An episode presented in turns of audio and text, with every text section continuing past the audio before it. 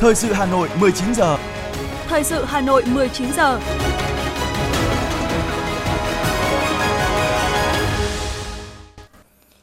Lê Thông và Thu Thảo xin được đồng hành cùng quý vị và các bạn trong chương trình thời sự tối nay, thứ ba ngày 8 tháng 11 năm 2022. Những nội dung chính sẽ được đề cập đến trong chương trình. Chủ tịch nước Nguyễn Xuân Phúc gặp mặt các doanh nhân trẻ Việt Nam tiêu biểu năm 2022. Thủ tướng Chính phủ Phạm Minh Chính hội đàm với Thủ tướng Vương quốc Campuchia Samdech Techo Hun Sen. Việt Nam giữ vững triển vọng tín nhiệm tích cực. Hoạt động kinh doanh xăng dầu ở Hà Nội đã diễn ra bình thường. Trong phần tin thế giới, lãnh đạo Việt Nam, Trung Quốc và Ả Rập Xê Út sắp thăm chính thức Thái Lan. Nhiều người Australia lún sâu vào nợ nần khi sử dụng dịch vụ trả sau. Và sau đây là nội dung chi tiết của chương trình. Thưa quý vị, sáng nay, Chủ tịch nước Nguyễn Xuân Phúc gặp mặt thân mật đoàn đại biểu Hội Doanh nhân trẻ Việt Nam nhân dịp tham dự lễ trao giải thưởng sao đỏ Doanh nhân trẻ Việt Nam tiêu biểu. Phát biểu tại cuộc gặp mặt, Chủ tịch nước Nguyễn Xuân Phúc nhấn mạnh, dù trước mắt có nhiều khó khăn nhưng các doanh nhân Việt Nam, trong đó có các doanh nhân trẻ, không được đánh mất niềm tin mà hãy sẵn sàng đảm nhận sứ mệnh, góp phần làm dạng danh dân tộc trên thương trường quốc tế. Chủ tịch nước nêu rõ, các thành viên của Hội Doanh nhân trẻ Việt Nam tạo việc làm cho trên 3 triệu lao động, doanh thu hàng năm khoảng trên 30 tỷ đô la Mỹ, nên các doanh nhân trẻ trẻ không chỉ đang gánh vác trên vai áp lực kinh doanh, trách nhiệm với xã hội, với đất nước mà còn trách nhiệm trước lịch sử. Do đó các doanh nhân trẻ phải có ý thức trách nhiệm với đất nước nhiều hơn, phải có sức bền, có ý chí vượt khó, khát vọng phát triển lớn hơn, cũng như phải luôn biết chắt chiêu từng cơ hội để vươn lên mạnh mẽ, đặc biệt là trong bối cảnh khó khăn thách thức hiện nay. Năm nay Hội Doanh nhân trẻ Việt Nam bình chọn được 86 gương mặt doanh nhân trẻ Việt Nam tiêu biểu, trong đó có 10 doanh nhân trẻ xuất sắc nhất được trao tặng giải thưởng sao đỏ. Những doanh nghiệp này nộp ngân sách hơn 2.000 tỷ đồng và tạo việc làm cho gần gần 11.000 người. Lễ trao giải thưởng sao đỏ doanh nhân trẻ Việt Nam tiêu biểu năm 2022 sẽ được tổ chức vào tối nay. Thưa quý vị và các bạn, sáng nay Thủ tướng Phạm Minh Chính và đoàn đại biểu cấp cao Việt Nam đã tới thủ đô Phnom Penh, bắt đầu chuyến thăm chính thức Vương quốc Campuchia theo lời mời của Thủ tướng Samdech Techo Hun Sen. Lễ đón chính thức Thủ tướng Phạm Minh Chính đã được tổ chức trọng thể tại Cung Hòa Bình dưới sự chủ trì của Thủ tướng Hun Sen – ngay sau lễ đón, Thủ tướng Chính phủ Phạm Minh Chính đã có cuộc hội đàm với Thủ tướng Vương quốc Campuchia Samdech Techo Hun Sen. Tại cuộc hội đàm, Thủ tướng Chính phủ Phạm Minh Chính bày tỏ vui mừng lần đầu tiên thăm chính thức Vương quốc Campuchia trên cương vị người đứng đầu chính phủ Việt Nam. Cảm ơn Campuchia đã dành cho đoàn đại biểu cấp cao Việt Nam sự đón tiếp chân tình và nồng hậu. Thủ tướng Chính phủ Phạm Minh Chính chúc mừng chính phủ và nhân dân Campuchia đã nhanh chóng kiểm soát được dịch bệnh COVID-19, phục hồi kinh tế, ổn định an sinh xã hội – chúc Campuchia tổ chức tốt cuộc bầu cử Quốc hội khóa 7 năm 2023, tiếp tục xây dựng đất nước Campuchia hòa bình, ổn định, phát triển, phồn vinh, thịnh vượng. Đánh giá cao những đóng góp và kết quả tích cực Campuchia đạt được trên cương vị Chủ tịch ASEAN 2022, Thủ tướng Chính phủ Phạm Minh Chính bày tỏ tin tưởng Campuchia sẽ tổ chức thành công hội nghị cấp cao ASEAN lần thứ 40, 41 và các hội nghị cấp cao liên quan tại thủ đô Phnom Penh vào những ngày tới.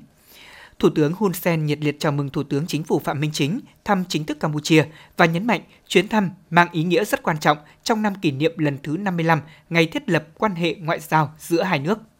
Thủ tướng Hun Sen chúc mừng những thành tựu to lớn và toàn diện của Việt Nam đạt được trong công cuộc xây dựng, đổi mới, phát triển đất nước, cũng như kết quả ấn tượng trong phòng chống dịch COVID-19, phục hồi và phát triển kinh tế xã hội sau đại dịch – chúc mừng Việt Nam vừa trúng cử vào Hội đồng Nhân quyền Liên Hợp Quốc nhiệm kỳ 2023-2025, thể hiện vị thế quốc tế ngày càng cao, bày tỏ tin tưởng và chúc nhân dân Việt Nam dưới sự lãnh đạo của Đảng Cộng sản Việt Nam do Tổng Bí thư Nguyễn Phú Trọng đứng đầu tiếp tục giành nhiều thắng lợi mới, hướng tới mục tiêu đưa Việt Nam trở thành nước phát triển có công nghiệp hiện đại, thu nhập trung bình cao vào năm 2030 và nước phát triển thu nhập cao vào năm 2045.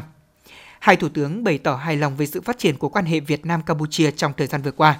Vượt qua những khó khăn và cản trở bởi đại dịch COVID-19, quan hệ chính trị ngoại giao giữa hai nước vẫn không ngừng được củng cố và ngày càng gắn bó, tin cậy thông qua việc duy trì tiếp xúc, trao đổi cấp cao thường xuyên trên tất cả các kênh, phát huy hiệu quả các cơ chế hợp tác song phương. Đánh giá cao việc hai nước phối hợp tổ chức thành công nhiều hoạt động kỷ niệm ý nghĩa trong khuôn khổ năm hữu nghị Việt Nam Campuchia, Campuchia Việt Nam 2022. Hai thủ tướng khẳng định quyết tâm cùng củng cố và phát triển hơn nữa quan hệ láng giềng tốt đẹp, hữu nghị truyền thống, hợp tác toàn diện, bền vững lâu dài giữa Việt Nam và Campuchia, đưa hợp tác song phương ngày càng đi vào chiều sâu, thực chất và hiệu quả và coi đó là yêu cầu khách quan tất yếu đối với cả hai nước. Ngay sau cuộc hội đàm, hai thủ tướng đã cùng chứng kiến lễ ký kết 11 văn kiện giữa hai nước. Thưa quý vị và các bạn, Chính phủ Bộ Công an cần đánh giá nguyên nhân gia tăng cả số vụ việc, đặc biệt là đối tượng giết người lại là người thân trong gia đình để có biện pháp hữu hiệu hơn nữa ngăn chặn tội phạm giết người. Đây là ý kiến của nhiều đại biểu Quốc hội trong phiên thảo luận về công tác phòng chống tội phạm và vi phạm pháp luật, công tác thi hành án, công tác phòng chống tham nhũng năm 2022. Hơn 40.700 là số vụ phạm tội về trật tự xã hội diễn ra từ đầu năm đến nay, khiến hơn 1.000 người chết, 9.000 người bị thương, thiệt hại 2.300 tỷ đồng. Một số loại tội phạm gây bức xúc xã hội có chiều hướng gia tăng. Tội phạm giết người tăng 13%, số vụ giết người thân tăng gần 5%. Một số người dùng ma túy dẫn tới ảo giác, người có tiền sử bệnh tâm thần giết người gây lo lắng bất an cho người dân. Những con số này cho thấy công tác phòng chống tội phạm vi phạm pháp luật vẫn còn hạn chế. Đại biểu Nguyễn Thị Việt Nga, đoàn Hải Dương bày tỏ lo lắng khi một số loại tội phạm tiếp tục gia tăng như tội phạm về vi phạm trật tự xã hội liên quan đến suy đổi đạo đức, văn hóa, cụ thể là tội cưỡng dâm, dâm ô người dưới 16 tuổi, tội giết người, mua bán, thậm chí là buôn bán trẻ em. Đặc biệt là trong số các vụ mua bán người, không hiếm những vụ mua bán trẻ em, mà người thực hiện hành vi bán trẻ em lại chính là các bậc cha mẹ của các em. Đây là vấn đề vô cùng nhức nhối. Khi tính mạng của con người bị coi thường, khi nhân phẩm của con người bị trà đạp, khi con người bị một số đối tượng hám lợi trước mắt, bất chấp quy định và đạo đức mua đi bán lại như một món hàng thì hệ lụy khủng khiếp của nó không chỉ nằm ở chỗ gây thiệt hại về kinh tế, về tính mạng con người mà còn là những tác động vô cùng xấu tới đạo đức và tâm lý xã hội. Đại biểu Tô Văn Tám đoàn Con Tum cho rằng tác động của mặt trái cơ chế thị trường đã khiến một bộ phận bỏ giá trị theo giá cả, sống háo danh thực dụng ích kỷ, thiếu trách nhiệm buông thả. Đáng báo động là nhiều nhóm thanh niên thiếu niên và người thân trong gia đình sát hại lẫn nhau mà động cơ chủ yếu là từ mâu thuẫn trong cuộc sống, tranh chấp đất đai. Đại biểu cho rằng việc phòng ngừa nguyên nhân của các loại tội phạm có ý nghĩa rất lớn trong đấu tranh phòng chống tội phạm và vi phạm pháp luật. Cần kết hợp giữa phòng ngừa, tuyên truyền giáo dục với đấu tranh trấn áp chú trọng phòng ngừa từ gia đình, nhà trường và cơ sở. Phát hiện sớm và hóa giải những mâu thuẫn mới phát sinh không để tích tụ kéo dài. Phân phát hiện, ngăn chặn và loại trừ các điều kiện nguyên nhân phát sinh tội phạm ngay tại cơ sở. Trong quá trình đó, ngoài việc phát huy vai trò của hệ thống chính trị thì vai trò của các lực lượng tham gia bảo vệ an ninh ở cơ sở mà công an xã làm nòng cốt là hết sức quan trọng. Đồng tình với quan điểm trên, đại biểu Phạm Văn Hòa đoàn Đồng Tháp đề nghị. Là quan tâm lãnh đạo, chỉ đạo xây dựng lực lượng công an trong sạch, vững mạnh, chính quy, tinh nhuệ hiện đại, đáp ứng yêu cầu nhiệm vụ trong tình hình mới, nâng cao nhận thức, tinh thần trách nhiệm, thực thi công vụ của cán bộ chiến sĩ, là phát huy sức mạnh tổng hợp của cả hệ thống chính trị, nhất là các tầng lớp nhân dân, truyền thông, báo chí trong công tác phòng chống tội phạm vi phạm pháp luật trên các lĩnh vực tiếp tục đổi mới công tác tuyên truyền, phổ biến giáo dục pháp luật cho nhân dân trong việc tham gia phòng chống tội phạm, ý thức thượng tôn pháp luật, nhất là giáo dục nhận thức về pháp luật cho giới trẻ trong nhà trường và ngoài xã hội, một số đại biểu cũng cho rằng công tác phòng ngừa tội phạm muốn đạt hiệu quả cao thì không thể tách rời việc gắn trách nhiệm của người đứng đầu, cần có biện pháp mạnh hơn nữa đi đôi với việc đẩy mạnh tuyên truyền, đấu tranh chống tội phạm. Đây không chỉ là việc của ngành công an mà cần có sự vào cuộc quyết liệt của các cấp các ngành. Cho ý kiến về công tác thi hành án, đại biểu Lã Thanh Tân, đoàn Hải Phòng chỉ ra một số khó khăn của hệ thống cơ quan thi hành án dân sự như kinh phí hoạt động, trụ sở, kho vật chứng của một số cơ quan thi hành án dân sự địa phương chưa đáp ứng được yêu cầu, đặc biệt là đội ngũ cán bộ công chức nhất là đội ngũ chấp hành viên bị quá tải trong công việc, đại biểu Lã Thanh Tân đề nghị. Vì vậy, để hệ thống cơ quan thi hành án dân sự có điều kiện nguồn lực hoàn thành nhiệm vụ trong thời gian tới, đề nghị chính phủ tiếp tục quan tâm đầu tư cơ sở vật chất cho các cơ quan thi hành án dân sự các cấp. Về nguồn nhân lực, đề nghị cân nhắc xem xét tách riêng số biên chế cơ quan thi hành án dân sự và điều chỉnh cơ chế phân bổ biên chế của các cơ quan thi hành án dân sự theo nguyên tắc tương tự ngành tòa án nhân dân và ngành kiểm sát nhân dân giai đoạn 2022-2026 tiệm cận mức biên chế giao năm 2015. Liên quan đến phòng chống tham nhũng, các đại biểu cho rằng thời gian qua người dân phấn khởi về kết quả của việc đấu tranh phòng chống tham nhũng. Tuy nhiên, theo các đại biểu, đây mới thể hiện ở khâu chống tham nhũng như đã xử lý được nhiều vụ án lớn, kịp thời xét xử. Các đại biểu đề nghị các cơ quan tư pháp chú trọng công tác phòng ngừa để xác định tinh thần là không thể và không dám, không muốn tham nhũng. Sáng nay tại trường đào tạo cán bộ Lê Hồng Phong, đồng chí Trần Sĩ Thanh, Ủy viên Trung ương Đảng, Phó Bí thư Thành ủy, Chủ tịch Ủy ban dân thành phố Hà Nội đã giảng bài tại lớp bồi dưỡng cán bộ nguồn Ban chấp hành Đảng bộ thành phố Hà Nội nhiệm kỳ 2025-2030 với chuyên đề Tình hình phát triển kinh tế văn hóa xã hội của thành phố giai đoạn hiện nay, nhiệm vụ trọng tâm trong thời gian tới, trao đổi kinh nghiệm thực tiễn. Chủ tịch Ủy ban dân thành phố đã làm rõ những kết quả nổi bật của thành phố về kinh tế, văn hóa xã hội, nhất là trong nhiệm kỳ 2016-2020 năm 2021 và 9 tháng của năm 2022 so với giai đoạn trước, phân tích những tồn tại, hạn chế, nguyên nhân, những bài học kinh nghiệm cần rút ra. Đáng chú ý, Chủ tịch Ủy ban dân thành phố cũng đã tập trung phân tích, chỉ rõ những quan điểm, mục tiêu, chỉ tiêu, nhiệm vụ và những giải pháp trọng tâm phát triển kinh tế, văn hóa, xã hội của thành phố Hà Nội trong thời gian tới trên cơ sở thực hiện nghị quyết đại hội lần thứ 17 Đảng bộ thành phố và nghị quyết số 15 của Bộ Chính trị về phương hướng nhiệm vụ phát triển thủ đô Hà Nội đến năm 2030, tầm nhìn đến năm 2045.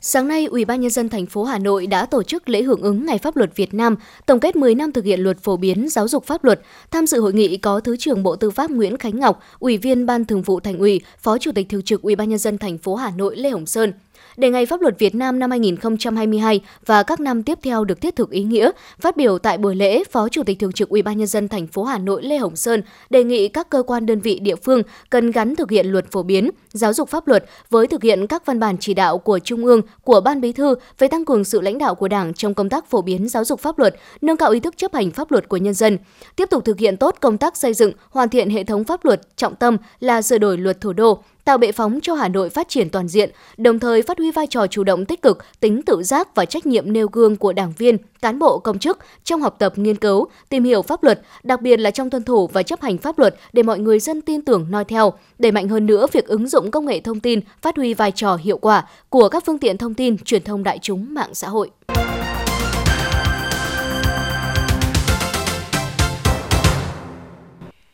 Những thông tin kinh tế sẽ tiếp nối chương trình hôm nay. Thưa quý vị và các bạn, trong bối cảnh tình hình kinh tế toàn cầu còn nhiều biến động, hãng xếp hạng tín nhiệm quốc tế Fitch Rating vẫn xếp hạng Việt Nam ở mức triển vọng tích cực BB, cùng với đó là dự báo tăng trưởng kinh tế Việt Nam năm nay đạt 7,4%. Cụ thể, Việt Nam có triển vọng tăng trưởng mạnh trong trung hạn, nợ chính phủ thấp hơn so với các quốc gia cùng mức xếp hạng, giúp đảm bảo vị thế tài khóa ổn định. Fitch Rating cũng đánh giá sức tăng trưởng kinh tế của Việt Nam dẫn đầu bởi sự tăng trưởng mạnh mẽ của ngành công nghiệp, xây dựng và dịch vụ, dòng vốn đầu tư trực tiếp nước ngoài duy trì ở mức cao vào lĩnh vực sản xuất. Bộ Tài chính cho biết trong 10 tháng năm 2022, Thanh tra Bộ Tài chính và các đơn vị chuyên ngành thuộc Bộ đã thực hiện gần 62.100 cuộc thanh tra kiểm tra, gần 708.800 hồ sơ khai thuế, kiến nghị xử lý tài chính hơn 58.000 tỷ đồng, số tiền đã thu gần 9.200 tỷ đồng. Về giám sát và xử lý vi phạm trên thị trường chứng khoán, trong tháng 10 năm 2022, Ủy ban chứng khoán nhà nước đã ban hành 51 quyết định xử phạt hành chính đối với tổng số tiền là 3,337 tỷ đồng. Từ đầu năm 2022 đến nay, Ủy ban chứng khoán nhà nước đã ban hành 401 quyết định xử phạt hành chính với tổng số tiền hơn 30 tỷ đồng. Liên quan đến tình hình thoái vốn, trong 10 tháng năm nay, các tập đoàn tổng công ty, doanh nghiệp nhà nước thoái vốn tại doanh nghiệp với giá trị là 526,5 tỷ đồng, thu về 3.361,7 tỷ đồng. Sau khi thành phố và Sở Công Thương Hà Nội triển khai nhiều giải pháp nhằm giảm bớt những khó khăn về nguồn cung xăng dầu, sáng ngày hôm nay tại nhiều cây xăng ở Đường Láng, Trần Hưng Đạo, Nguyễn Đình Chiểu, Tây Sơn, hoạt động mua bán xăng dầu đã quay trở lại bình thường. Tại các cây xăng của tập đoàn xăng dầu Việt Nam Petrolimex, Tổng công ty dầu Việt Nam PVOI vẫn giữ nhịp độ bán hàng ổn định. Lượng người mua có tăng hơn so với mức bình thường, thế nhưng không còn cảnh xếp hàng kéo dài như vài hôm trước đó. Tại cây xăng HFC số 25 phố Nguyễn Đình Chiểu của công ty cổ phần xăng dầu HFC, những ngày trước thường hay hết hàng thì vào sáng ngày hôm nay, cây xăng này vẫn phục vụ đầy đủ người tiêu dùng. Lượng người mua cũng không đông. Trước đó thì theo bà Trần Thị Phương Lan, quyền giám đốc Sở Công Thương Hà Nội, để giảm bớt được khó khăn về nguồn cung, thành phố Hà Nội đã được cung ứng thêm 1.000 mét khối xăng và dầu cho 5 thương nhân phân phối trên địa bàn.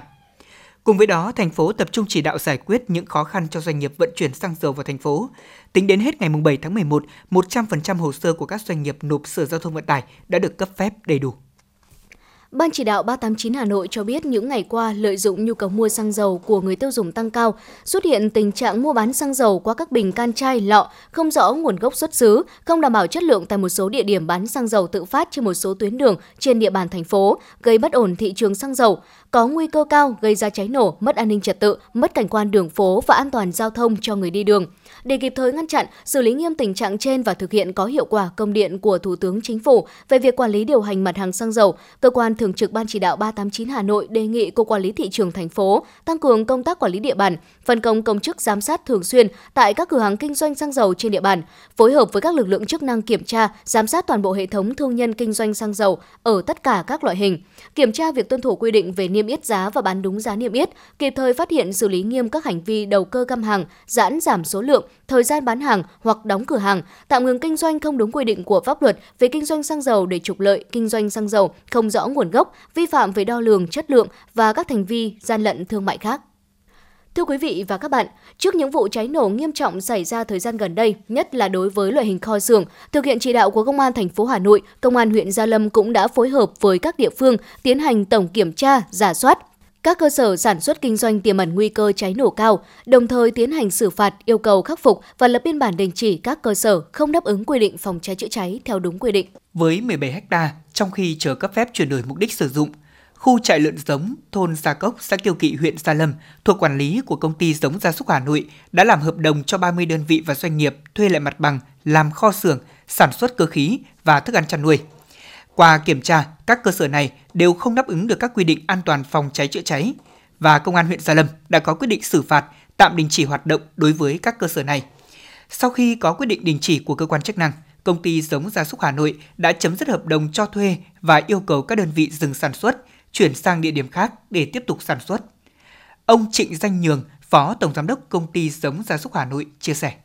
Thì theo cái quy hoạch phát triển à, đô thị của thành phố thì huyện Gia Lâm sẽ lên cấp quận. Do đến chúng tôi đã phải di rời toàn bộ cái trại chăn nuôi ra khu vực khác phù hợp hơn với cái việc phát triển à, chăn nuôi. Thì thực hiện cái việc tổ chức sản xuất kinh doanh ở đây thì chúng tôi cũng được nâng cao cái ý thức về công tác phòng chống cháy nổ. Thì trong cái đợt kiểm tra vừa qua thì à, công an huyện Gia Lâm cũng chỉ ra một số những cái tồn tại cần phải khắc phục và chúng tôi đã thực hiện tuyệt đối nghiêm chỉnh chấp hành. Tuân thủ đã, đình chỉ lại các à, công nhân nhận khoán ở đây để lập cái phương án khắc phục cái tồn tại này. Tuy nhiên là cũng rất mong là cơ quan chức năng là cho chúng tôi một cái khoảng thời gian để chúng tôi đủ cái thời gian để chúng tôi thực hiện cái thủ tục theo quy định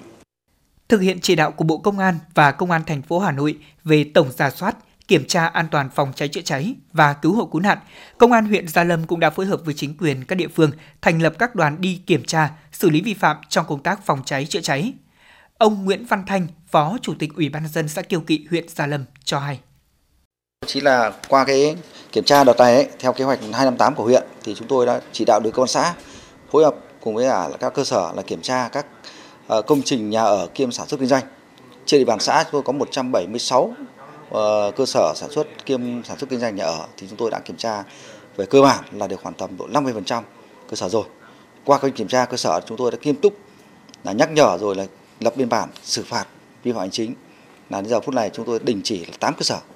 ờ, đình chỉ hoạt động và chúng tôi xử phạt số tiền là 12 triệu 500 nghìn đồng không bạc. Cái à, cũng qua đây thì chúng tôi đã, qua kiểm tra chúng tôi nhắc nhở doanh nghiệp nhắc nhở các cơ sở làm sao để tuyên truyền làm sao có lối thoát nạn làm sao đảm bảo giảm thiểu tối nhất về những cái hậu quả xảy ra sau khi nếu như xảy ra cháy nổ. Với hơn 5.800 cơ sở thuộc diện quản lý nhà nước về phòng cháy chữa cháy, thì đến nay toàn huyện Gia Lâm cũng đã kiểm tra được 1.882 trên 5.884 cơ sở, đạt 32%. Xử lý 17 trường hợp với tổng số tiền gần 1 tỷ đồng.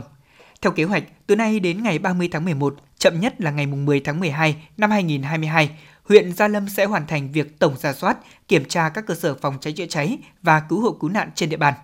Thiếu tá Hoàng Đức Mạnh, Phó đội trưởng đội phòng cháy chữa cháy và cứu hộ cứu nạn Công an huyện Gia Lâm cho biết.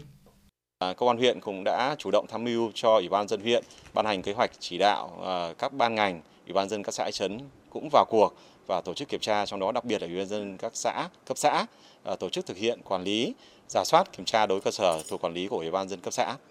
Và đối với nội ờ, dung ờ, của đợt tổng giả soát kiểm tra này chúng tôi nhấn mạnh hai cái vấn đề trọng tâm. Thứ nhất là giả soát để đánh giá và thống kê toàn bộ các cơ sở thuộc diện quản lý nhà nước về phòng cháy cháy.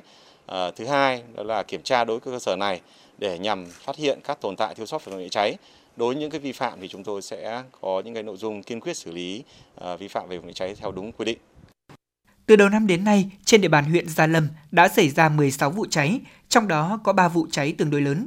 Qua đó có thể thấy nguy cơ cháy nổ là luôn hiện hữu và với các biện pháp quyết liệt tăng cường giả soát, kiểm tra xử lý các trường hợp vi phạm quy định về phòng cháy chữa cháy sẽ góp phần giảm thiểu nguy cơ cháy nổ có thể xảy ra. Đến nay, Công an huyện Gia Lâm cũng đã đề xuất xử lý 73 trường hợp với tổng số tiền là trên 4 tỷ đồng.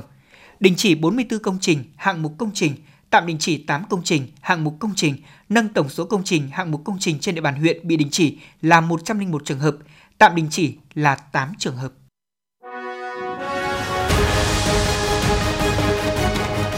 Thời sự Hà Nội, nhanh, chính xác, tương tác cao. Thời sự Hà Nội, nhanh, chính xác, tương tác cao.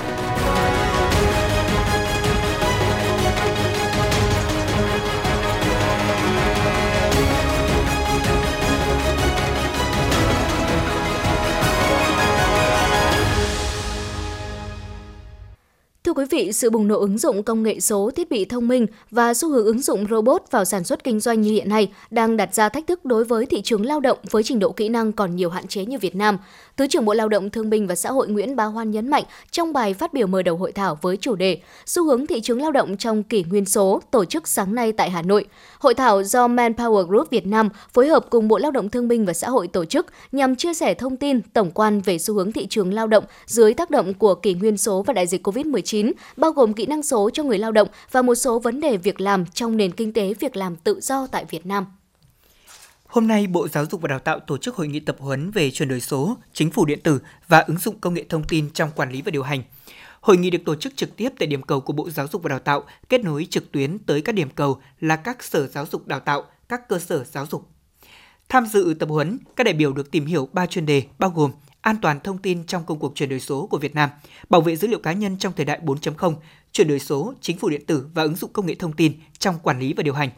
Các nội dung tập huấn được các chuyên gia về công nghệ thông tin của Bộ Giáo dục Đào tạo và các chuyên gia về an ninh an toàn thông tin của Bộ Công an giới thiệu. Thông qua tập huấn, các đại biểu được củng cố những kiến thức căn bản và chuyên sâu về an ninh an toàn thông tin, cách bảo vệ dữ liệu cá nhân trên môi trường mạng trong thời đại 4.0. Cùng với đó, những ứng dụng thực tiễn trong quá trình chuyển đổi số, chính phủ điện tử và ứng dụng công nghệ thông tin trong quản lý điều hành của ngành giáo dục đào tạo cũng đã được trao đổi. Sáng nay, lễ trao giải thưởng thực hiện nguyên tắc trao quyền cho phụ nữ năm 2022 do Cơ quan Liên Hợp Quốc về Bình đẳng giới và trao quyền cho phụ nữ và Hội đồng Doanh nhân nữ Việt Nam tổ chức. Đây là năm thứ ba giải thưởng này được tổ chức tại Việt Nam. Giải thưởng nhận được sự hỗ trợ của chính phủ Australia. Giải thưởng thực hiện nguyên tắc trao quyền cho phụ nữ nhằm công nhận nỗ lực của những công ty có các sáng kiến, chương trình hành động thúc đẩy bình đẳng giới và trao quyền cho phụ nữ, đồng thời thu hút ngày càng nhiều công ty vận dụng các nguyên tắc trao quyền phụ nữ trong doanh nghiệp. Giải thưởng năm nay gồm 7 hạng mục bao gồm lãnh đạo cam kết thúc đẩy bình đẳng giới, bình đẳng giới tại nơi làm việc, bình đẳng giới tại thị trường, bình đẳng giới thông qua tham gia cộng đồng và quan hệ đối tác, Báo cáo minh bạch về bình đẳng giới, lãnh đạo trẻ cam kết thúc đẩy bình đẳng giới, doanh nghiệp nhỏ và vừa thực hiện bình đẳng giới. Thưa quý vị và các bạn, COVID-19 hoành hành suốt 2 năm qua khiến khẩu vị du lịch của du khách toàn cầu đổi khác, trong đó đậm nét nhất là xu hướng quan tâm và ưu tiên cho du lịch chăm sóc sức khỏe, hướng tới những trải nghiệm nâng cao thể chất tinh thần, Tuy mục đích của đa số du khách vẫn là tham quan nghỉ dưỡng, vui chơi, giải trí, song nhu cầu chăm sóc sức khỏe với tắm khoáng nóng onsen, thiền, yoga, spa trị liệu, ăn chay organic tại những vùng đất thiên nhiên nguyên sơ thuần túy ngày càng được ưa chuộng. Giới chuyên gia đánh giá Việt Nam có đủ tiềm năng để phát triển mạnh loại hình du lịch chăm sóc sức khỏe, song cần có một chiến lược bài bản để khai thác hiệu quả và mang lại giá trị bền vững cho ngành du lịch. Việt Nam có rất nhiều tiềm năng để phát triển du lịch chăm sóc sức khỏe với bờ biển dài 3.260 km, với nhiều bãi tắm rất đẹp và thuận lợi cho việc phát triển du lịch nghỉ dưỡng. Ngoài ra, vùng biển ven biển có 2.773 hòn đảo lớn nhỏ, các đảo ven biển với những bãi cát mịn, nước trong xanh. Bãi biển nhỏ nằm rải rác ở các đảo nhỏ, tĩnh lặng, an bình, rất phù hợp cho du lịch nghỉ ngơi và chữa bệnh. Nước ta cũng có nguồn tài nguyên nước khoáng phong phú và đa dạng, có giá trị sử dụng vào chữa bệnh, điều dưỡng và chăm sóc sức khỏe. Ngành địa chất của nước ta đã phát hiện khoảng 400 nguồn nước khoáng nóng trên cả nước. Với 11 loại nước khoáng đã được phát hiện, Việt Nam là nơi hội tụ của hầu hết các loại nước khoáng chính được biết trên thế giới. Nước khoáng của Việt Nam được mở rộng chữa trị đối với nhiều loại bệnh khác nhau. Những vùng nước khoáng nóng này đã trở thành nơi nghỉ ngơi và phục hồi cho sức khỏe, được nhiều khách du lịch ưa chuộng Việt Nam có hệ thống cây dược liệu cũng vô cùng phong phú và đa dạng với khoảng 3.850 loài thực vật, 406 loài động vật được sử dụng làm thuốc. Hiện nay, Bộ Y tế đã cấp số đăng ký cho trên 2.000 chế phẩm thuốc y học cổ truyền do trên 450 cơ sở y dược cổ truyền sản xuất. Việt Nam có nền y học dân tộc cổ truyền nổi tiếng với đông đảo đội ngũ thầy thuốc y dược cổ truyền, 5 viện nghiên cứu có khoa nghiên cứu về y dược học cổ truyền, 46 bệnh viện y học cổ truyền cấp tỉnh, 80% bệnh viện lớn có khoa hoặc tổ y học cổ truyền. Ngoài ra, ở Việt Nam, bên cạnh hệ thống di tích lịch sử phong phú, có nhiều chùa, tịnh xá với hệ thống thiền viện vô cùng đặc sắc, với cảnh quan hấp dẫn có thể khai thác để phát triển du lịch nói chung và phát triển du lịch gắn với thiền, yoga nói riêng. Bên cạnh các tour du lịch nghỉ dưỡng, khám phá vốn rất quen thuộc với nhiều du khách ở trong và ngoài nước, các công ty du lịch cũng bắt đầu đưa ra sản phẩm du lịch thiền, yoga. Theo các đơn vị tổ chức tour thì đây là những nơi thiên nhiên còn hoang sơ, yên tĩnh, không khí trong lành, rất thích hợp cho du khách tập yoga, ngồi thiền, tận hưởng các liệu pháp spa, giải tỏa căng thẳng. Để tiến tới trở thành một trung tâm du lịch sức khỏe, thu hút du khách và nâng cao lợi thế cạnh tranh với các quốc gia trong khu vực và trên thế giới, các chuyên gia cho rằng cần đưa loại hình du lịch chăm sóc sức khỏe trở thành trọng điểm trong quy hoạch và chiến lược phát triển du lịch của Việt Nam. Bà Nguyễn Thị Thanh Hương, Phó Tổng cục trưởng Tổng cục Du lịch nói: Đi du lịch kết hợp với chăm sóc sức khỏe Ờ, đã là trở thành xu hướng của thế giới. Và ở Việt Nam thì những năm gần đây cũng đã được quan tâm ờ, phát triển. Đặc biệt là khi mà dịch ờ, Covid bùng phát tại Việt Nam thì tất cả mọi người đều rất là quan tâm đến chăm sóc sức khỏe. Và cái nhu cầu đi du lịch nó cũng đã có những cái điều chỉnh nhất định. Và chúng tôi tin rằng là trong thời gian tới khi mà dịch Covid đã được kiểm soát và cái nhu cầu du lịch lại trở lại lại với điều kiện bình thường mới thì cái nhu cầu kết hợp đi du lịch và chăm sóc sức khỏe càng cao hơn. Theo các chuyên gia, cần có các chính sách phát triển các loại hình du lịch nghỉ dưỡng kết hợp chăm sóc sức khỏe nhằm phục vụ việc nâng cao sức khỏe cộng đồng và thu hút người nước ngoài, tăng nguồn thu cho ngân sách. Đồng thời, ngành du lịch phải có sự kết hợp với ngành y tế để đưa ra các giải pháp mở rộng loại hình du lịch chăm sóc sức khỏe. Tiến sĩ Nguyễn Văn Tuấn, Viện trưởng Viện Nghiên cứu và Phát triển Du lịch nói các nhà à, quản lý của các bộ ngành, để kể cả là chính phủ tham gia vào để có những cái định hướng chính sách sắp tới một cách toàn diện. Và biến đây là một cái loại hình du lịch ờ, trọng điểm của Việt Nam để tham gia à, vào cùng với các loại hình khác để thúc đẩy cái phát triển du lịch thực sự trở thành ngành du lịch mũi nhọn của đất nước vì có trong nhiều các cái loại tiềm năng thì đây có lẽ là một loại tiềm năng rất là lớn mà chúng ta cần khai thác phát huy trong cái bối cảnh cái xu hướng uh, quốc tế hiện nay người ta ngày càng quan tâm tới cái loại hình du lịch này. Để giúp cho loại hình du lịch nghỉ dưỡng và chăm sóc sức khỏe phát triển bền vững, ngành y tế và du lịch cần liên kết xây dựng bộ tiêu chí để chuẩn hóa các dịch vụ cũng như quy trình khám chữa bệnh tại các cơ sở du lịch. Có những chính sách để khuyến khích các địa phương và doanh nghiệp đầu tư xây dựng các khu du lịch chăm sóc sức khỏe chất lượng cao, tăng cường công tác tuyên truyền, xúc tiến quảng bá du lịch.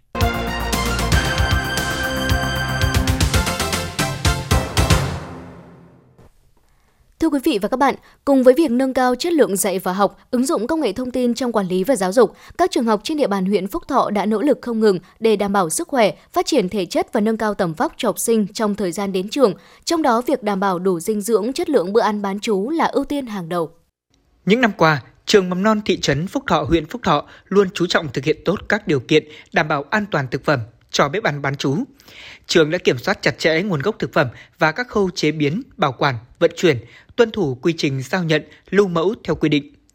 Đồng thời, nhà trường phối hợp với phụ huynh kiểm tra thực tế nguồn gốc nguyên liệu của đơn vị phục vụ suất ăn bán trú, từ đó đánh giá năng lực, lựa chọn đơn vị có uy tín cung cấp suất ăn tại trường. Đặc biệt, trường công khai đơn vị cung cấp suất ăn, đảm bảo suất ăn đúng thực đơn, tạo điều kiện để phụ huynh tham gia giám sát chất lượng bữa ăn. Chị Kiều Lệ Hằng, phụ huynh học sinh và bà Nguyễn Thị Huyền, phó hiệu trưởng trường mầm non thị trấn Phúc Thọ, huyện Phúc Thọ cho biết cảm nhận rõ ràng sự thay đổi của con từ thể chất lẫn tinh thần. Và riêng về mặt ăn uống lẫn à, sức khỏe của con khi đến lớp thì rất là đảm bảo. Các các cô giáo cũng như là ban giám hiệu thường à, chia sẻ những cái thực đơn theo tuần, chẵn tuần lẻ theo mùa. Và em cũng thường quan sát những cái thực đơn ở trên bảng biểu ở ngoài cổng trường ấy. Thì em thấy là các con được à, ăn rất là đủ chất dinh dưỡng. À, thay đổi thực đơn hàng ngày à, bổ sung ờ, rất là nhiều ờ, các khoáng chất. Và đầu năm học là ừ, nhà trường đã ra soát lại hết toàn bộ cái cơ sở vật chất để đảm bảo an toàn nhất cho các con. Không chỉ là các cái ừ, bổ sung cơ sở vật chất ở trong khu bếp, mà còn là ừ, giả soát cơ sở vật chất ở trong lớp học này, à, ngoài sân trường để làm sao tất cả các hoạt động của các con từ khâu nuôi dưỡng của các con này, các con được à, à, ăn này, đảm bảo an toàn vệ sinh thực phẩm cũng như là các hoạt động ở trong lớp cũng như là hoạt động ngoài trời là các con luôn luôn là được đảm bảo. Còn tại trường tiểu học Phụng Thượng, huyện Phúc Thọ, dù công tác ăn bán chú đã được nhà trường thực hiện đi vào nền nếp bài bản, nhưng không một ngày nào ban giám hiệu nhà trường lơ là nhiệm vụ. Nhà trường luôn bám sát văn bản chỉ đạo của các cấp để xây dựng kế hoạch năm học. Trong đó, trường tiểu học Phụng Thượng xây dựng kế hoạch tổ chức ăn bán chú cho học sinh trên tinh thần tự nguyện và thống nhất của phụ huynh học sinh. Theo đó, với hơn 700 học sinh ăn bán chú tại trường, nhà trường đã tổ chức đấu thầu để chọn đơn vị cung cấp suất ăn. Các em Nguyễn Kim Cương, Nguyễn Phương Nhi, học sinh trường tiểu học Phụng Thượng và chị Dương Thị Thoảng, phụ huynh học sinh, chia sẻ. Từ lớp 1 lên lớp 3, con được ăn bán chú ở trường. Những món ăn ở trường con cảm thấy rất ngon. Mỗi một hôm con sẽ ăn hết một suất cơm. Thực đơn được thay đổi theo tuần. Con thấy là con thấy là thực đơn rất là ngon và con thường ăn hết suất của mình. Trong lúc con có mấy bạn ăn khỏe thì sẽ xin thêm cơm và canh. Ờ, các bác nhà ăn chuẩn bị rất là đầy đủ. Con thấy là các món ăn rất là phù hợp với con. Tôi cũng à, cho con ăn à, bán chú ở đây. Mà tôi thấy à, bữa ăn của các con ở đây là cũng à, đảm bảo vệ sinh và đầy đủ các chất dinh dưỡng. Tôi cũng yên tâm để các bữa ăn của các con ở đây là ừ, từ trước hôm nay là con lớn cũng ăn cũng đảm bảo vệ sinh, không vấn đề gì và đến con thứ hai bây giờ tôi cũng cho con ăn đây là rất yên tâm. Thông qua những buổi giám sát, Ban chỉ đạo công tác giám sát ăn bán chú của các trường đã kịp thời góp ý cho các đơn vị cung cấp suất ăn để công tác phục vụ ăn bán chú cho học sinh của nhà trường đảm bảo an toàn thực phẩm, chất lượng bữa ăn tốt nhất cho học sinh. Bà Dương Thị Minh Hải, hiệu trưởng trường tiểu học Phụng Thượng nói: Nhà trường luôn luôn là đảm bảo về cái thực đơn đủ nhóm chất tinh bột rồi nhóm chất đạm, chất béo và nhóm chất xơ để các cái bữa ăn học đường của con à, được đảm bảo cái đủ chất dinh dưỡng. Nhà trường cũng à, luôn luôn là chỉ đạo bộ phận y tế của nhà trường sẽ kiểm tra à, và cùng với phụ huynh kiểm tra thường xuyên cái bữa ăn bán chú, cũng như là kiểm tra cái nơi sản xuất, cung cấp suất ăn cho nhà nhà trường. Việc cung cấp một chế độ dinh dưỡng hợp lý ở bậc mầm non và tiểu học đóng vai trò quan trọng, là nền tảng để trẻ phát huy tối đa tiềm năng về thể chất và trí tuệ. Khi đảm bảo cho sự phát triển, các em sẽ có sức khỏe tốt, tạo kháng thể chống lại sự xâm nhập của một số loại bệnh thường gặp, nhất là đang bước vào thời kỳ giao mùa của thời tiết như hiện nay.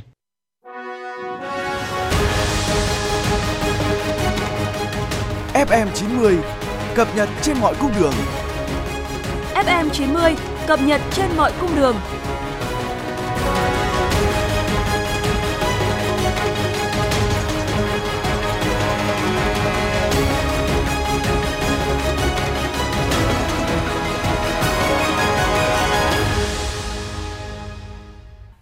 Thưa quý vị và các bạn, Liên hoan phim quốc tế Hà Nội lần thứ 6, sự kiện đón chờ nhất trong năm 2022, cơ hội giao lưu quan trọng cho điện ảnh Việt Nam và điện ảnh quốc tế sẽ chính thức được khai mạc vào tối nay tại Cung hữu nghị Việt Xô, Hà Nội. Đến thời điểm này, mọi công tác chuẩn bị cho lễ khai mạc Liên hoan phim quốc tế Hà Nội lần thứ 6 đã được hoàn tất, sẵn sàng cho kỳ liên hoan phim diễn ra thành công tốt đẹp. Với vai trò và ý nghĩa đặc biệt của Liên hoan phim quốc tế Hà Nội năm 2022 đối với sự phát triển của điện ảnh nước nhà là cơ hội để giới thiệu, quảng bá hình ảnh đất nước và con người Việt Nam đến với bạn bè quốc tế. Do vậy, mọi công tác chuẩn bị cho Liên hoan phim quốc tế Hà Nội lần thứ 6 từ khâu tổ chức, kịch bản, sân khấu cho đến các vấn đề an ninh trật tự, an toàn cho các đại biểu ở trong nước và quốc tế trong suốt quá trình diễn ra liên hoan phim được đặc biệt quan tâm chú trọng. Bên cạnh đó, lễ khai mạc Liên hoan phim quốc tế Hà Nội năm nay còn hứa hẹn sẽ đem đến cho khán giả một không gian nghệ thuật đậm chất điện ảnh, lấy cảm hứng từ giá trị của các di sản và tinh hoa của người Tràng An trên tinh thần điện ảnh, nhân văn, thích ứng và phát triển. Ông Vi Kiến Thành, Cục trưởng Cục Điện ảnh cho biết. Qua lần thứ 6 và cũng những lần tiếp theo thì chúng tôi hy vọng đây nó sẽ trở thành một cái một cái thương hiệu trong cái chiến lược phát triển công nghiệp điện ảnh, công nghiệp văn hóa của Việt Nam Dạ, coi như đây sẽ là một cái thương hiệu quốc gia của chúng ta đối với điện ảnh quốc tế. Sau 2 năm bị trì hoãn bởi đại dịch Covid-19, công chúng yêu điện ảnh trong nước và quốc tế sẽ lại được hội ngộ tại thủ đô Hà Nội, thành phố vì hòa bình, thành phố sáng tạo trong một sự kiện lớn của giới điện ảnh trên tinh thần kết nối và lan tỏa vì một nền điện ảnh hội nhập và phát triển. Các hoạt động chính và chuỗi sự kiện của Liên hoan phim quốc tế Hà Nội năm nay sẽ được diễn ra xuyên suốt trong 4 ngày, bắt đầu từ ngày hôm nay đến hết ngày 12 tháng 11 năm 2022, với sự tham gia của 123 bộ phim đến từ 56 quốc gia. Việt Nam chính thức đăng cai và tổ chức vòng chung kết Hoa hậu du lịch thế giới Miss Tourism World năm 2022. 71 người đẹp các nước sẽ có mặt tại Hà Nội, Ninh Bình, Phú Thọ, Sơn La, Vĩnh Phúc và mang đến những thông điệp ý nghĩa từ cuộc thi. Thông tin trên vừa được ban tổ chức công bố tại cuộc họp báo diễn ra vào chiều nay tại Vĩnh Yên, tỉnh Vĩnh Phúc, nơi sẽ diễn ra đêm chung kết cuộc thi Hoa hậu du lịch thế giới năm 2022 với thông điệp chính là mang thế giới đến Việt Nam. Cuộc thi Miss Tourism World năm 2022 là sự kiện sắc đẹp đầu tiên trên thế giới tổ chức theo hình thức các hoạt động sáng tạo nội dung, trải nghiệm của các thí sinh nhằm tìm kiếm một đại diện sắc đẹp với mục tiêu gắn kết di sản và quảng bá du lịch, kết nối và thúc đẩy phát triển du lịch thế giới, từ đó gắn kết các quốc gia và góp phần quảng bá hình ảnh đất nước con người Việt Nam ra thế giới thông qua các hoạt động của cuộc thi. Vòng chung kết Hoa hậu du lịch thế giới năm 2022 sẽ diễn ra từ ngày 14 tháng 11 đến ngày mùng 3 tháng 12, trải dài và đi qua 5 tỉnh, thành phố là Hà Nội, Ninh Bình, Phú Thọ, Sơn La, Vĩnh Phúc. Đêm chung kết cuộc thi sẽ được diễn ra vào ngày mùng 3 tháng 12 tại công viên Quảng trường Hồ Chí Minh, trung tâm thành phố Vĩnh Yên. Thưa quý vị và các bạn, trước thực trạng giao thông tại khu vực đường Nguyễn Xiển tắc nghẽn nghiêm trọng, vào trưa ngày hôm nay, Sở Giao thông Vận tải thành phố Hà Nội yêu cầu Ban quản lý dự án đầu tư xây dựng công trình hạ tầng kỹ thuật và nông nghiệp thành phố phải chỉ đạo nhà thầu thi công thực hiện đầy đủ các biện pháp bảo vệ an toàn giao thông, bố trí lực lượng phối hợp cùng với cảnh sát giao thông, thanh tra giao thông vận tải cùng chính quyền địa phương phân luồng để có thể đảm bảo an toàn, tránh gây ùn tắc. Lắp đặt hệ thống biển báo công trường, biển chỉ dẫn để hướng dẫn và phân luồng từ xa, tại chỗ cho các phương tiện lưu thông trên đường Nguyễn Xiển hướng đi Linh Đàm, đẩy nhanh tiến độ thi công theo từng giai đoạn và sớm thu hẹp rào chắn, trả lại lòng đường, tránh gây ùn tắc giao thông. Chủ động phối hợp cùng với các cơ quan, đài, báo, chính quyền địa phương tuyên truyền cho người dân trong khu vực và người tham gia giao thông được biết. Đề nghị Ủy ban nhân dân các quận Thanh Xuân, Hoàng Mai chỉ đạo cơ quan chức năng tăng cường công tác xử lý tình trạng người dân bán hoa và cây cảnh lấn chiếm vỉa hè bán hàng, vi phạm trật tự đô thị trên đường Nguyễn Xiển, đặc biệt là ở khu vực rào chắn thi công, không để xảy ra tình trạng các phương tiện dừng đỗ xe dưới lòng đường để mua hàng.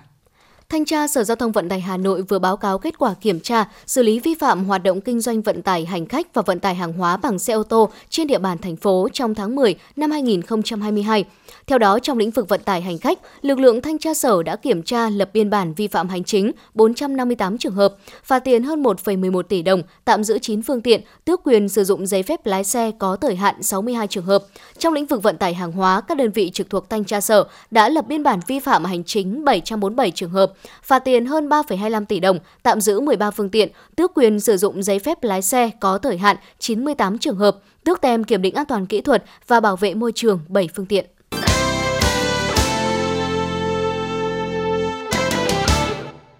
Xin được chuyển sang phần tin thế giới.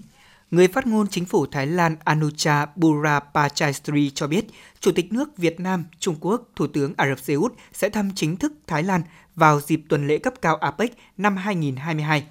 Theo ông Anucha, chính phủ Thái Lan sẽ tổ chức lễ đón chính thức đoàn đại biểu cấp cao của Việt Nam, Trung Quốc, Ả Rập Xê Út tại tòa nhà chính phủ. Sau lễ đón, Thủ tướng Prayut Chan-o-cha sẽ tổ chức các cuộc hội đàm với Chủ tịch nước Việt Nam, Trung Quốc, Thủ tướng Ả Rập Xê Út nhằm thảo luận các biện pháp thúc đẩy quan hệ hợp tác song phương. Trả lời câu hỏi của phóng viên tại buổi họp báo thường kỳ mới đây, người phát ngôn Bộ Ngoại giao Trung Quốc Triệu Lập Kiên đã lên tiếng phản đối tuyên bố chung của Ngoại trưởng G7 tại Munster, Đức cho rằng Tuyên bố đã can thiệp thô bạo vào công việc nội bộ của Trung Quốc. Theo người phát ngôn Bộ Ngoại giao Trung Quốc Triệu Lập Kiên, một số nội dung của tuyên bố chung đã đề cập đến các vấn đề nội bộ của Trung Quốc, trong đó có vấn đề Đài Loan, Hồng Kông, Tân Cương và Tây Tạng, đồng thời khẳng định lập trường của Trung Quốc trong các vấn đề này là nhất quán và rõ ràng. Máy bay vận tải lớn nhất thế giới AN225 bị phá hủy trong những ngày đầu xung đột tại Ukraine đang được chế tạo lại ở địa điểm bí mật. Tổng giám đốc Antonov Angry Galirov cho biết việc chế tạo lại máy bay này đã hoàn thành được 30%. Máy bay AN225 bị phá hủy tại sân bay Gostomel, một trong những nơi giao tranh ác liệt nhất giữa Nga và Ukraine trong những ngày đầu tiên xung đột. Theo hãng tin Bloomberg, tình trạng của nền kinh tế Mỹ sẽ là yếu tố quyết định kết quả cuộc bầu cử giữa kỳ tại Mỹ vào ngày 8 tháng 11 theo giờ Mỹ. Các cuộc thăm dò cho thấy những kỳ vọng và lo ngại về nền kinh tế lớn hơn nhiều mối quan tâm khác của công chúng trong thời điểm hiện nay, từ quyền phá thai cho đến vấn đề nhập cư. Theo số liệu mới nhất của Tổng cục Hải quan Trung Quốc vừa công bố, 10 tháng đầu năm nay, quy mô thương mại giữa Trung Quốc và Nga đã lần đầu tiên vượt 150 tỷ đô la Mỹ, cao hơn tổng kim ngạch thương mại của hai nước trong cả năm 2021, đạt mức cao mới trong lịch sử. Nếu tính theo nhân dân tệ thì 10 tháng đầu năm nay, kim ngạch thương mại giữa Trung Quốc và Nga đã vượt 1.000 tỷ, tăng mạnh so với cùng kỳ là 35%. Và đây cũng là mức tăng cao nhất trong danh sách các quốc gia và vùng lãnh thổ chính thức xuất nhập khẩu hàng hóa với Trung Quốc trong tháng 10 do Tổng cục Hải quan nước này công bố cùng ngày. Dạng sáng nay theo giờ Việt Nam, Bộ trưởng Tài chính các nước sử dụng đồng tiền chung châu Âu Eurozone đã nhóm họp để thảo luận phương án trợ cấp các hộ gia đình và doanh nghiệp ứng phó với tình trạng giá năng lượng tăng. Theo kết quả họp báo sau cuộc họp của Bộ trưởng Bộ Tài chính các nước sử dụng đồng tiền chung euro, các nước châu Âu chưa thống nhất một giải pháp chung. Theo Equifax, cơ quan báo cáo tín dụng tiêu dùng có trụ sở tại Mỹ, tính đến tháng 6 năm nay, có tới 5,9 triệu tài khoản đang sử dụng hình thức thanh toán mua trước trả sau đang hoạt động tại Australia, nơi có hơn 25 triệu dân. Đến tháng 9 vừa qua, nhu cầu sử dụng dịch vụ mua trước trả sau đã giảm, tuy nhiên vẫn tăng 10% so với năm trước. Trước đó, vào năm ngoái, cứ trong 7 người đang có tài khoản mua trước trả sau, thì một người có đến 20 tài khoản nợ đang phải trả. Các quốc gia đang phát triển cần phối hợp với các nhà đầu tư, các quốc gia giàu có và các ngân hàng phát triển để đảm bảo có 1.000 tỷ đô la Mỹ mỗi năm bổ sung từ bên ngoài cho ngân sách hành động vì khí hậu vào cuối thập kỷ này. Đó là nhận định được đưa ra trong báo cáo do Ai Cập và Anh ủy quyền thực hiện, công bố trước thềm hội nghị lần thứ 27 các bên tham gia Công ước khung của Liên Hợp Quốc về biến đổi khí hậu. Số ca COVID-19 ở Trung Quốc đang có xu hướng tăng mạnh dù nhiều địa phương đã áp dụng các biện pháp quyết liệt trong bối cảnh nước này vẫn chưa có ý định nới lỏng đáng kể các biện pháp về phòng dịch. Trung Quốc đã báo cáo 7.475 trường hợp COVID-19 mới trong cộng đồng ngày 7 tháng 11, tăng gần 1 phần 3 so với một ngày trước. Trong ngày 6 tháng 11, số trường hợp dương tính là gần 5.500 ca. Đây cũng là mức tăng cao nhất trong vòng nửa năm vừa qua. Đã có ít nhất là 15.000 người ở châu Âu tử vong vì thời tiết nắng nóng từ đầu năm tới nay, trong đó Tây Ban Nha và Đức là hai trong số các quốc gia bị ảnh hưởng nặng nề nhất. Từ tháng 6 đến tháng 8 năm nay là quãng thời gian nóng nhất ở châu Âu từ trước tới nay và nhiệt độ đặc biệt cao đã dẫn đến đợt hạn hán nghiêm trọng nhất mà lục địa này từng trải qua kể từ thời Trung Cổ.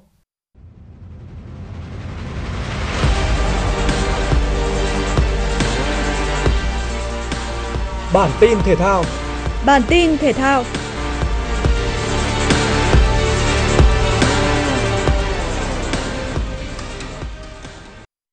Để sớm bước lên ngôi vương, Saco tiếp cận trận đấu gấp Đà Nẵng tại vòng 17 giải Futsal vô địch quốc gia 2022 bằng sự thận trọng. Bởi một kết quả hòa sẽ giúp huấn luyện viên Nguyễn Tuấn Anh cùng học trò hoàn thành chỉ tiêu. Đinh Công Viên đã mở điểm cho Saco với cú sút trái phá ở phút 15.